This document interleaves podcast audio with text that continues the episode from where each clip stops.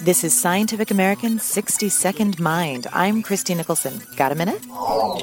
A better mood might be as easy as a walk in the park. Literally. Because people living near parks or gardens seem to have a leg up. UK researchers analyzed data from a national survey of more than 10,000 people between 1991 through to 2008. And they found that those who live in green areas have higher life satisfaction and less depression and stress than others who live in more concrete dense areas with few trees and lawns. This trend held even if residents experienced changes in their income, marital status, and health. The researchers were able to compare the effect of living in green areas to the influence of other life events.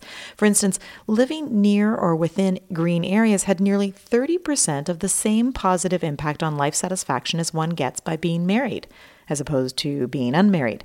And green space had around 20% of the same impact on life satisfaction as one gets by being employed rather than unemployed.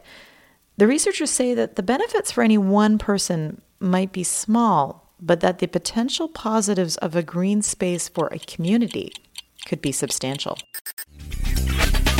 Thanks for the minute. For Scientific American's 60 Second Mind, I'm Christie Nicholson.